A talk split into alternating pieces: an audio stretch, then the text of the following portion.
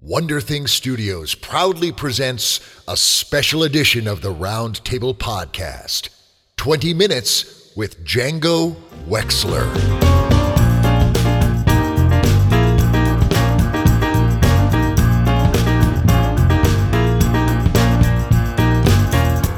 Literary alchemists. I'm Dave Robertson. And I'm David Subkoyak. And you've tuned into a special edition of the Roundtable Podcast 20 Minutes with. 20 Minutes with is an opportunity to sit down with some amazing creators and explore their craft in our never ending quest to improve our own. Indeed, because it is an ongoing quest. It literally never ends. We'll be we'll be in our grave going, I need to learn one more thing. And and there's it just keeps going out before us. Dear friends, uh, uh, the, the voice you just heard, David Subkowiak, uh, uh, that that name may ring a bell, the voice may ring a bell, but oh my god, if it does, you have a great memory. Dave was uh, our guest writer for oh god, back in 2012, right? That is correct. Yeah. That was the what? Seth Harwood was your guest host. Yes, yes, he was. And you were you were working. I'm trying to remember. It was a cyber thing, right? It was a it was a virtual reality thing. Yes, it was. It was uh, a cyber reality, virtual reality story set in outer space. yes, yes, awesome, very cool. Are you are you close to finishing that? I'm actually about ninety percent done. Dude, we'll be knighting you before long. That would be wonderful. That would be epic. All right, but for now, here's here's what I, I we have epic waiting in the wings, Dave, and I and I would love to introduce you to to the awesomeness that is ensuing in this episode of 20 Minutes with. May I? I would be delighted. Excellent. Well, sit back, relax, pour yourself your libation of choice, and let me introduce you to our host, uh, guest host for this episode of 20 Minutes with. Now, it, you know, I, I, obviously I research all of our guest hosts very thoroughly before bringing them on, and I discovered something interesting in researching our guest hosts' literary heritage. Uh, for a lot of people, games are a diversion, uh, a pleasant distraction from the real world. Uh, but for others, those with the the intellect and the passionate curiosity to see the connections between the game and that world the game experience becomes kind of a catalyst, a, a, spark that ignites new perceptions and, in our guest host's case, entire careers. Now, growing up in Westchester, New York, our guest host expressed multiple signs of early nerd sign. He was reading fantasy and sci fi, literally exhausting the local library's collection, staying up till dawn playing Final Fantasy VI on his Super Nintendo Entertainment System and subscribing to the Science Fiction Book Club. And man, does that bring back memories. Uh, and generally immersing himself in the solitude of those delights. Then in high school, he discovered role playing games. Or rather, he was waylaid by the local RPG mafia. See, these guys recognized that the people who would dig the RPG vibe were likely to be shy, introspective types. So they operated like the press gangs of old, scoping out the freshmen coming in wearing the, the Star Wars t shirts and carrying tattered copies of Dragonlance novels. And when they found a likely candidate, they'd drag them into the boys' bathroom, shove some dice in their hands, tell them where to show up on Friday with a completed character sheet, or else. I'm sure it wasn't quite like that, but you get the idea. Now, our guest host really didn't require much convincing or maybe it was Stockholm syndrome. I don't know. But soon they were playing, get this, two or three games a week, sometimes with two separate groups in the same house. Now, for my high school self, that sounds like bliss. That sounds amazing. Now, in addition to playing these games, of course, our guest host was also running them, developing these complex, epic storylines, a veritable tapestry of nuanced socio-political threads woven into carefully developed and authentic authentic characters. Now, as anyone can tell you who has invested hours, days, weeks into developing the perfect game universe, it's brilliant right up until you bring the players into the equation. Then they overlook the subtle clues. They kill your arch villain in three rounds of combat and basically put a match to all of your hard work. Now, our guest host began to feel that way too, and I think we all have at some point. Uh, and it was about then that his buddy, incidentally, the same buddy who pressed him into role playing servitude, started up a writing group. Now, our guest host was totally game, and even though the group only met once, it lit the fires of his creative engine. Prior to this moment, he had written one story for a middle school English class about chess, told from the point of view of the pieces, which I'd like to go on record as saying sounds pretty damn cool, actually. Uh, but now he was writing for himself. He wrote a bunch of stories, and one in particular, Einstein versus Satan, was really good. His parents encouraged him to submit it to Asimov's science fiction magazine. It was rejected three months later, but by then it was too late. He had written a dozen more stories, and then, of course, the internet came along, and he did some online critique group writing and contributed to a few webzines. Dude was hooked. Now, after high school, he attended Carnegie Mellon University in Pittsburgh, ultimately securing degrees in both computer science and creative writing. Now, think about that for a minute. I, I, I, had a buddy in college, my, my best friend, as a matter of fact, who got degrees in math and theater which I think is kind of the same vibe here. It really it takes a rare kind of individual to pull that off. The kind of individual who doesn't see the vast gulf between those two fields, but rather recognizes the deep background connections between them. Now these people tend to be highly intelligent, imaginative, and apparently easily distracted. Uh, apparently, there was a college road trip from his parents' house in New York back to campus in Pittsburgh, where our guest host was driving. And somehow he managed to not only miss the exit for Pittsburgh, he missed the entire state of Pennsylvania, coming to his senses only when a friend pointed out, hey, isn't that the Ohio state line? Been there, done that. Uh, in addition to his degrees, college gave him something else a new passionate interest in history.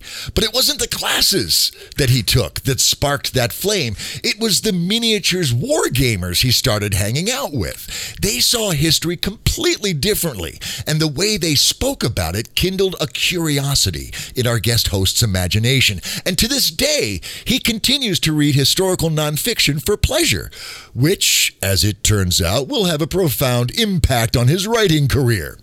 He graduates Carnegie Mellon and hangs around for a few years doing, Dave, get this, research on artificial intelligence for DARPA. Oh, man. Yeah, that's kind of badass. Now, around this time, around 2005, he makes his first book sale. And I think it's important to note, however, that this was like the sixth or seventh full length novel he had written up to this point. Uh, the book that he sold, however, was titled Memories of Empire and was published through Medallion Press. Uh, it does well enough that they commission another one. And in 2006, he writes Shinigami now, neither of these were prorate sales, but they were very encouraging. Uh, they're both out of print, but apparently you can get a used copy of Shinigami on Amazon for 45 bucks. So, and I'm sure there's only one copy out there. So, friends, if you're a fan and you're into want to read this, there's your, there's your ticket right there off to Amazon. Now, it's about now he notices that there's people that are moving on and younger kids are coming into the program and he hears the big life clock tick ticking away. It's time to move on. And move on he does to Seattle in 2008, where he starts working for Microsoft. And here's where a perfect storm of circumstances collide. One, he really digs the fantasy realism George R. R. Martin evoked in Song of Ice and Fire. Two, the book The Campaigns of Napoleon by David Chandler had also caught in his imagination. And three, a few years earlier, he had started a novel titled Unforgiven, another huge, epic, and overly ambitious tale that he had tucked into a drawer. So he decided to apply the gritty realism of Martin that he had applied to the 13th century Europe to the Napoleonic era and began reworking his drawer novel to scratch that itch.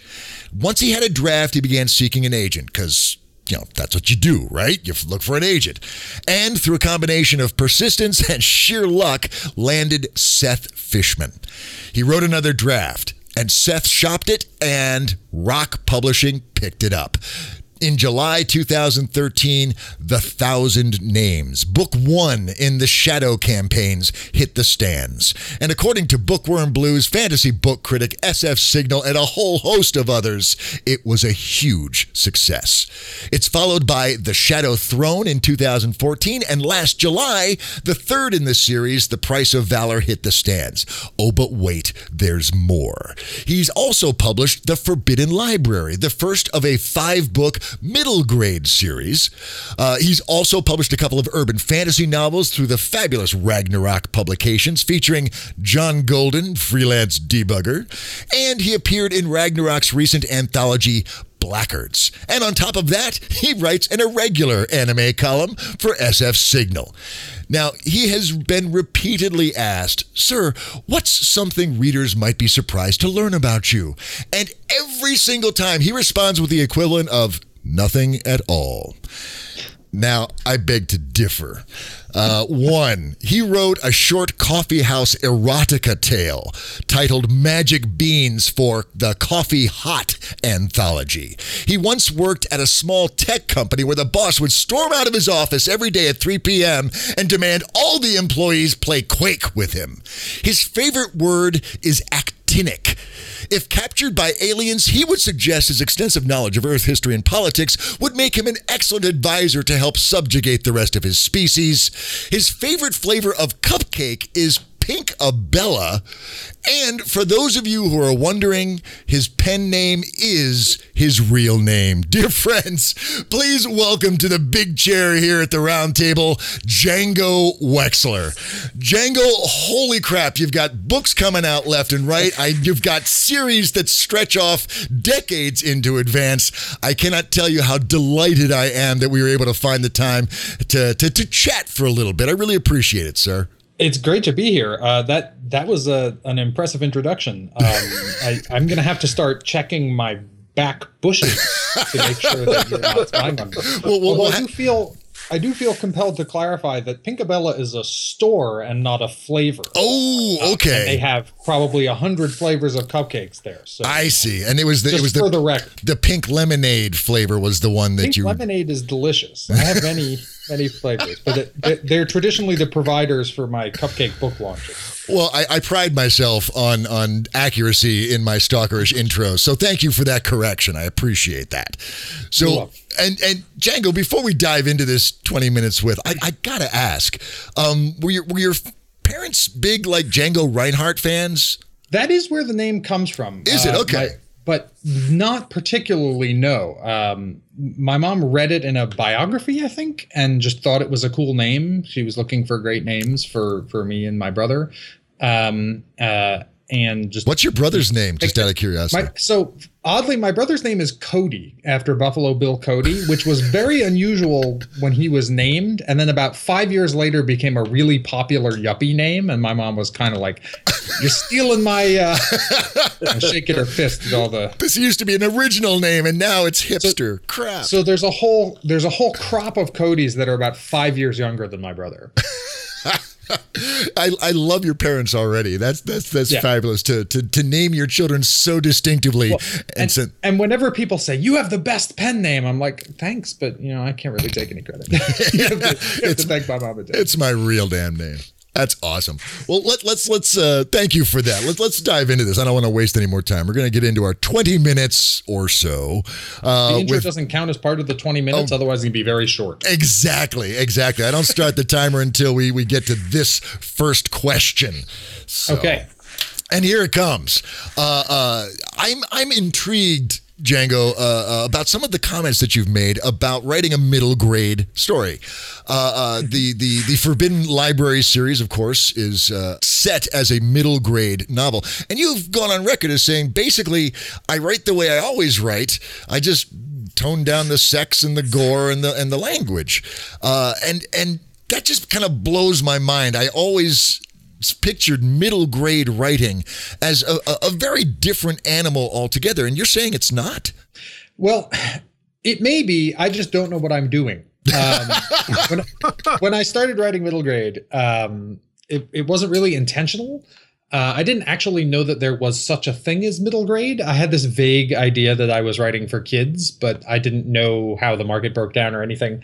I had sold, or no, sorry, I had gotten an agent for the Thousand Names, and so Seth had it, and he was going out to editors, and it. Uh, so it's about I don't know six weeks or a little more, but you know between when you send it to them and when they get back to you, and this was probably the most stressful time of my entire life because it's like you know you're waiting on these people that to, to come back to you and say yes or no. Chart your destiny. Um, yeah gotcha. so i had to start another project to not just go completely insane and one of the problems with thousand names is that it's really long it's like 200000 words which is way long for a for a novel mm-hmm. and so i'm like i need to write something shorter and as i kind of worked on that it turned into this kids project. And so, you know, I just wrote it out and I'm like, okay, well, if it's for kids, I won't, I'll leave out the swearing, I'll leave out the sex, I'll leave out the gore. But otherwise, you know, I don't know what to do. I'm, you know, if I don't, I'm not going to adjust my vocabulary, I'll trust whatever editor works on it eventually to do that.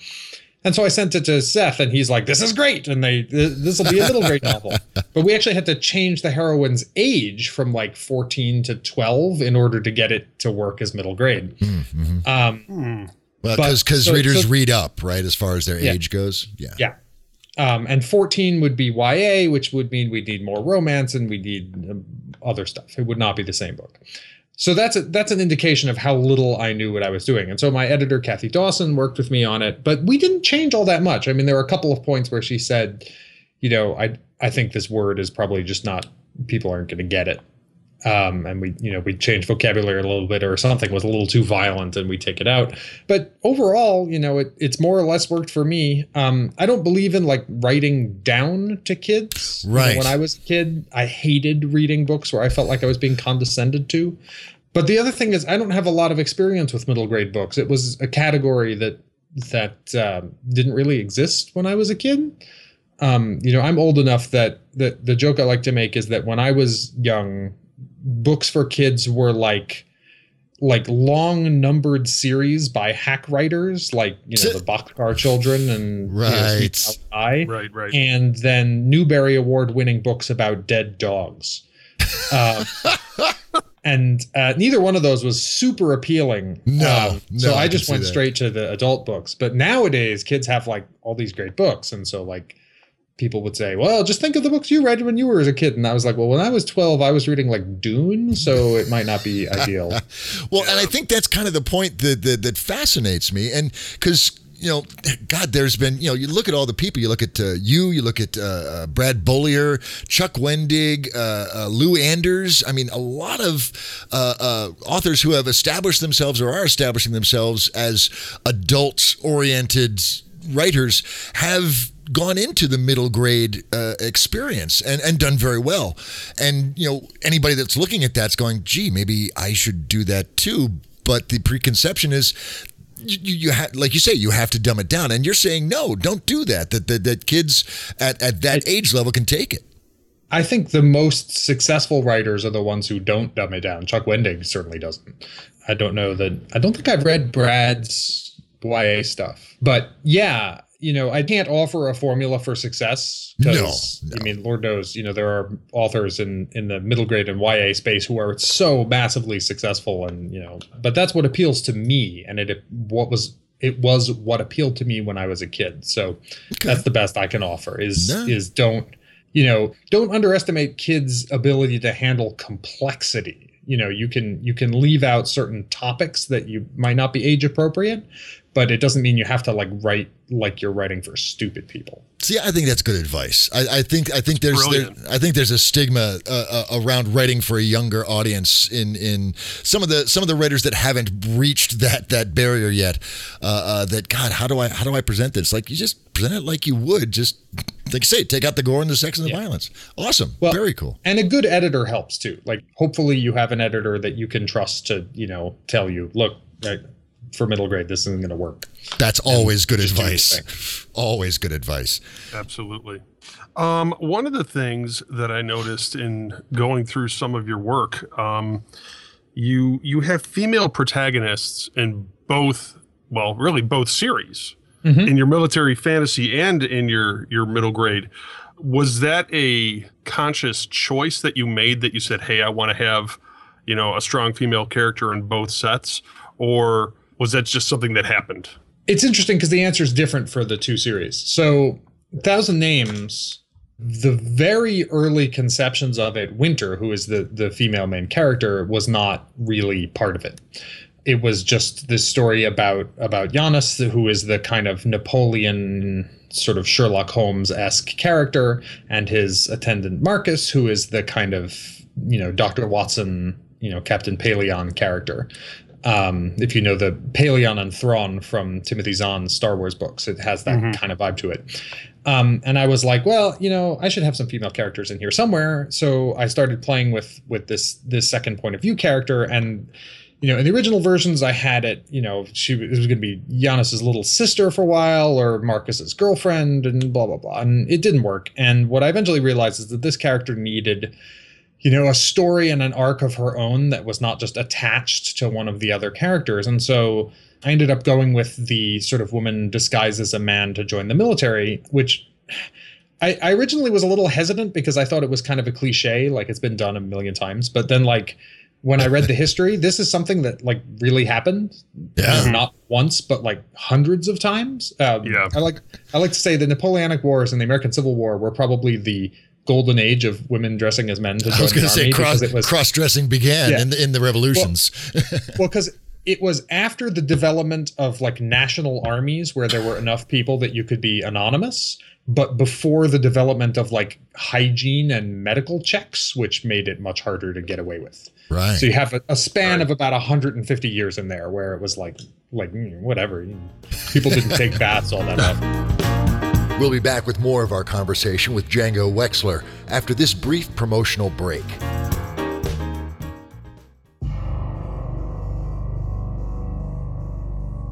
Under 30,000 feet of water the exploration rig Leaguer has discovered an oil field larger than Saudi Arabia. With oil so sweet and pure, nations would go to war for the rights to it. But as the team starts drilling exploration wells in their race to claim the sweet crude, a deep rumbling beneath the ocean floor shakes them to their core. Something has been living in the oil. Paul E. Cooley's The Black is a techno horror thriller reminiscent of movies such as Leviathan and The Thing, and puts terror right into readers' ears. The Black, a free podcast novel available from shadowpublications.com and iTunes. Ocean exploration will never be the same.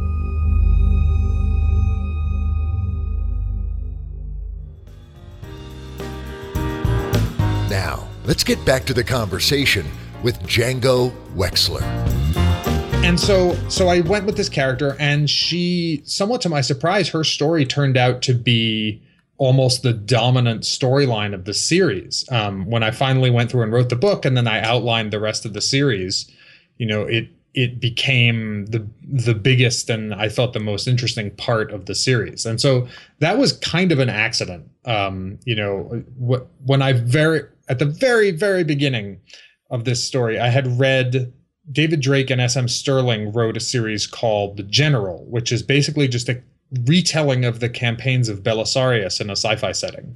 And I was like, that's cool. I'm going to do that with the campaigns of Napoleon in a fantasy setting. And it was going to be sort of much more true to the actual history. Uh, and that didn't work out almost immediately. But, but uh, so the the original conception did not include this this strong character of Winter, and so that was I don't want to say it was an accident, but it kind of developed as I went along. And, you know, when as I tried different things in the plot, this is just the one that worked really well. Which is really kind well, of interesting because you you have described yourself as as a reformed pantser. Uh, you yes. used you used to be all about the wing it and let's go, and yeah. then with thousand with with the, the shadows campaigns, uh, uh, the, the the plot became so heavy that you had to start outlining. And yet here it is in the middle of an outline, you still are surprised and discover things about a character. What what I realized about outlining is that it's essentially just condensing all the the sort of creative work of of pantsing down to like a part at the beginning. You know, it the reason it's so hard is because it's essentially the hardest part of writing all condensed into one week rather than spreading it out through the lifetime of writing the novel.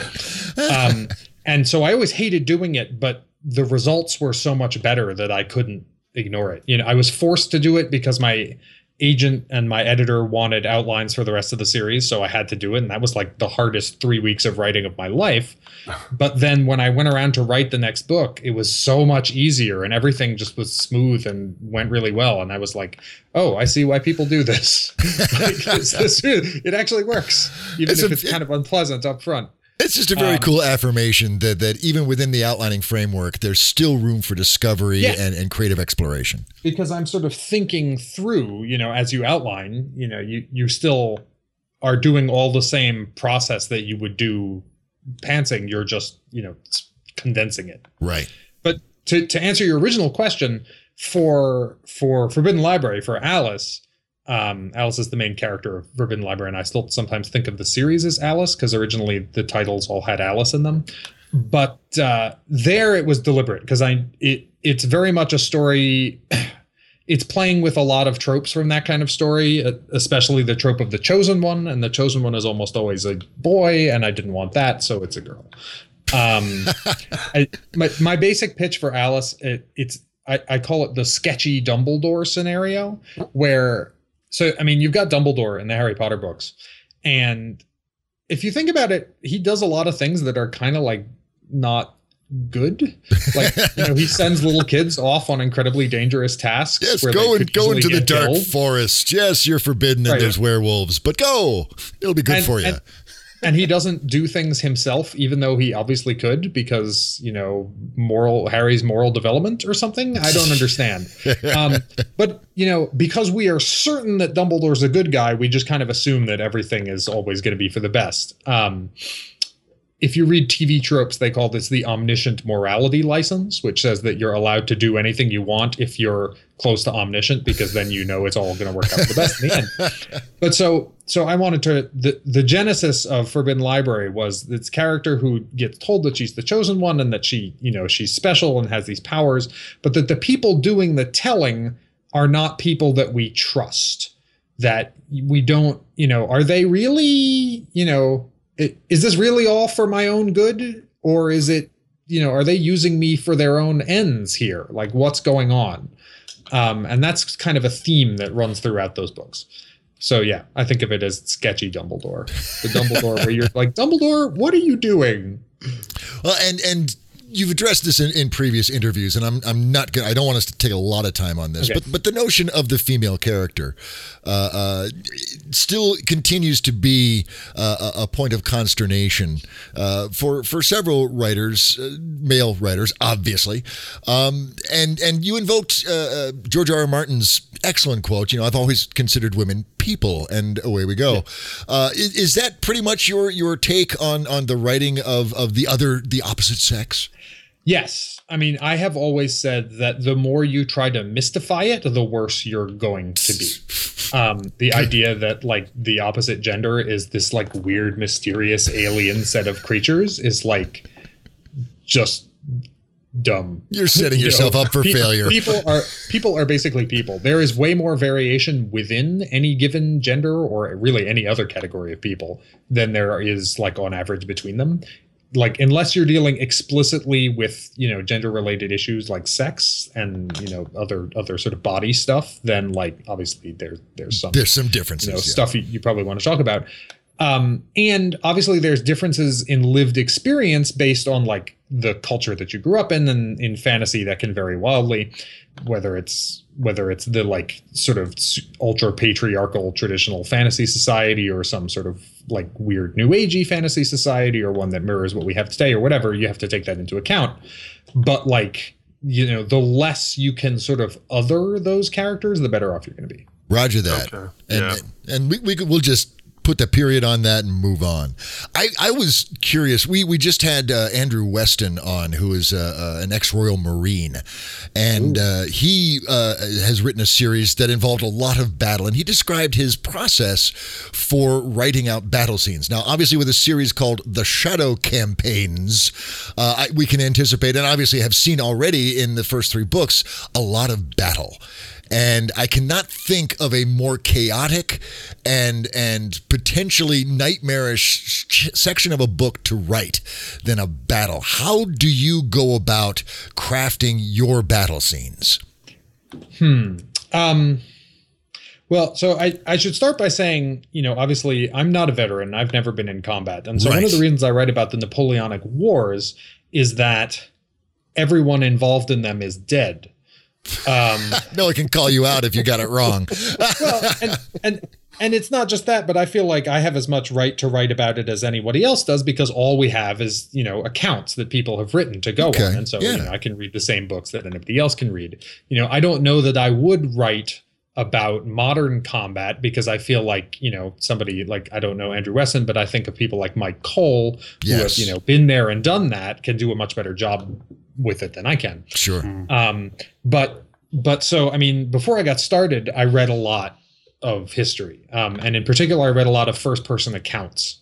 Um, the Napoleonic Wars are kind of convenient because it's after mass literacy, and so people wrote things down. It's much harder in like the 13th century uh, where you know we don't you know have a lot of of written records and the ones we do are mostly concerned with you know kings and nobles and such but by the time of the Napoleonic Wars, there are like a million memoirs from all sides of the conflict, um, and letters and you know correspondence and whatever. And and various historical scholars have have gathered all this up so that you can look at it and translated it from French where appropriate and so on.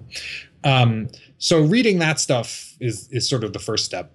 I mean, the other thing is that like I tend to distinguish between a battle in the sort of military sense and just like people fighting because there are both in shadow campaigns. You know mm-hmm. there, there are scenes where it's just like you know winter and her buddies are charging down a staircase and there's a bunch of guards and they just fight them right? Right. That's not really a battle.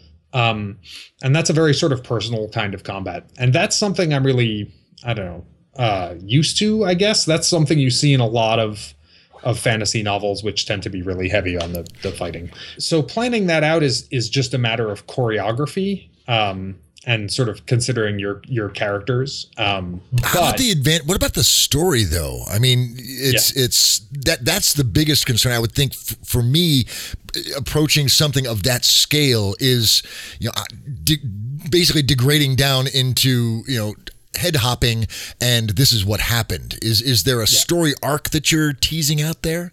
Well, this is another place where I take a page from from George R. R. Martin. If you think about the first two George R. R. Martin books, everybody's read, I hope, um, you know, Game of Thrones and Clash of Kings. Um, they, I mean, these are basically about a war, right? There's a there's a you know a giant war, especially Clash of Kings, but there are only, as far as I remember, two battles that are explicitly described. Um, what when Tyrion fights the Northerners, and uh, I guess they're both Tyrion's perspective. Again, the Battle of the Blackwater, where you've got Tyrion and Davos. So, I mean, one trick is you don't need to describe things if there isn't a story arc, right? If it's if it's going to be boring because it's just like we fought a bunch of guys and killed them, then just skip it. Um, Good advice. You know, George, George Martin is constantly doing this by having like you know characters hear about the results of battles. You know, he'll just be like, "Oh, we've gotten a letter, sir. We've defeated the Lannisters," and like, you know, someone and move on. And that's it. And you and so that you know, if there's if it's if nothing interesting is going to happen during the battle, then we don't need to hear about it. So that leaves you with like you know it, it's an old saw that every scene should either advance the plot advance the characters or or ideally both. Mm-hmm. um and so that's kind of you know and battle scenes are no exception. You can't just put it in there for the spectacle. It's one of the biggest differences between writing for rpgs and writing for for fiction is that like and then they killed another 50 orcs and got some gold is not really a captivating scene in a, in a novel. Um but it happens but, all the time. Yeah. Oh, yeah. Uh, well, you can always tell when someone has directly adapted their uh, D&D campaign to a novel because it contains all kinds of pointless combat. Um, you know, if you can summarize it as, have you read the original Dragonlance trilogy? You know, uh, yes. You know, Yep. Um, Weiss. Yes, yes, the tattered copies. You bet. So those are actually based on an old D and D campaign, and there's a part where they like break into some ice fortress, and like you can tell that clearly they just it was just a dungeon crawl, like they just went through this fortress and killed everybody. And so like Weiss and Hickman phrase it as like an epic poem that takes up about a page of them just like breaking into this fortress and killing like thousands of guys. And I'm like, I, clearly they got to this point in their notes and they're like, this is super boring. What are we going to do? And they came up with a solution, which I thought was sort of clever. Absolutely. Um, but when you're planning like an actual battle, battle, like a large scale battle, point of view is critical because the, the thing about battles is that they're confusing like you said they you know they're really confusing and you know most battle like historical battles like people on the losing side didn't know they were losing until everybody started running away because you know like things happen and there's there's dust um communication is not a big not big back in the uh, older battles no. we didn't know and uh, the big thing in the napoleonic battles is the smoke because the, these before smokeless powder, you know, you could fire a couple of shots and you'd be in a, essentially a fog bank and no one can see what the hell is going on. So keeping that in mind is is sort of the first step when planning. So if you want something to happen that's like important to the plot, then it has to be in a place where the main character can see it. Uh, your point of view character can see it because like head hopping even in a battle scene is usually not great. I mean, it, it really depends on what your character is, what your perspective is, you know, whether they're commanding the battle or just fighting in it. I mean, one thing I, I try to do in, in shadow campaigns is go from a variety of perspectives. So like in, in Thousand Names, Winter's kind of marching in the ranks and doesn't have much of a perspective on the battle as a whole. But by the time you get to Price of Valor, she's a colonel and is commanding several regiments and, and has to actually think about larger concerns which is awesome. Mm-hmm. Just the no- notion of growing a character from from the ranks on up. Raymond Feist did that beautifully in in his uh, uh, Sethanon novels and, and mm-hmm. the Magician novels. That that's a wonderful uh, progression of character arc, and really kind of think ties ties the reader in to the stakes and then gets them to invest in that character beautifully. That's awesome. Well, it's also the I, I think of it as a kind of tutorial on Napoleonic warfare because the battles start out small and they get bigger and bigger and bigger. So I mm-hmm. figure like by the time of the third book, the reader's like familiar with some of the basic tropes, and I can say like you know musket volleys and cavalry charges without people not understanding what I'm talking about. Um, You're so educating like your reader as you go. Like, yeah, you know, battalion skirmishes all the way to Waterloo. that's awesome. And and you know, if, if you wanted to draw a parallel, that that's kind of you know their first level characters in the first book, and they get a few levels and they advance, and away you go. Guys, this is fascinating. I would love to keep doing this, but but the the clock has actually wheeled up a, a cannon and is holding a torch over the fuse. Oh, no. I know. I'm, I can only assume either this is a coup or we're out of time, and I'm I'm going to go with the latter. Uh, Django Wexler, this has been a delight. Uh, thank you so much for making the time, sir. Thank you for having me. Absolutely, there, there, Dave. There was some some serious writerly mojo being bandied about during that. Let, us not let's just call it what it was—a half hour of of excellent writerly discourse. What what's your takeaway from from this discussion? Oh, there was so much. I know. Um, consider consider the point of view remember where what you're writing about and and and what that effect of the time frame has on the characters it just so much yeah yeah very much so and and those it's easy to get lost in in the midst of writing uh, uh, of course that's probably that might actually be like an editorial pass things to look for after you've written that nasty nasty first draft and and things to tweak and align yeah absolutely for me it was you know i i i don't have any impulse to write middle grade or YA novels. Personally, I don't. But because I am so interested in the writing craft, I want to understand that process. And really, I've, I've always considered it to be kind of this this mystical, uh, boy, don't go there because it's dangerous and there's you know kids and you don't know what you're doing. It's like I, I love the affirmation that don't talk down to them. Give them. I mean, looking looking at Django's the complexity of Django's writing for for the Shadows campaigns. Uh, uh, to to think that that could be you know basically de degored, desexed, and delanguaged, and slotted into a, a, to a middle grade reader, that's kind of intriguing and empowering, I think. And uh, I, I, hope our I hope our listeners uh, hear that and go, God, I could do some middle grade. I would love to do some middle grade. And if so, fabulous, do it, kids. Now here's the deal. That was a great conversation. You've all been scribbling notes. I could hear you.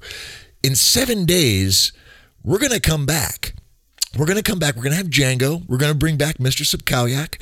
And we're going to add to the mix a courageous guest writer, a creative and courageous guest writer and we're going to brainstorm the hell out of a story concept and it's going to be astonishing i can promise you that. I'm putting on my my prophecy robes and i can see in the future. Yes yes it is going to be awesome. But it's also seven days away and that's a long damn time. Dave what what, what can our read listener what can our readers listen to me? What, what can our listeners do over the next seven days to uh, uh, to make that time just fly by? Well I, I think write but stretch yourself while you're writing to try something new. Nice. Excellent. Break out of the mold a little bit. Explore some of those things that, that maybe terrify you, like middle grade writing, and, and exactly. see what it is. That's excellent. Excellent advice. Yes, follow Master Subkalyak's advice. I think that will see you far. For myself, I will tell you, as I always do, dear friends, you find what you're looking for. So if you set your sights on the awesome, on the wow, holy crap, look at that. If you look for it, you will find it. We will see you in just seven days. Until then, you guys stay cool, stay frothy, and stay awesome. And we'll talk to you soon. Bye bye.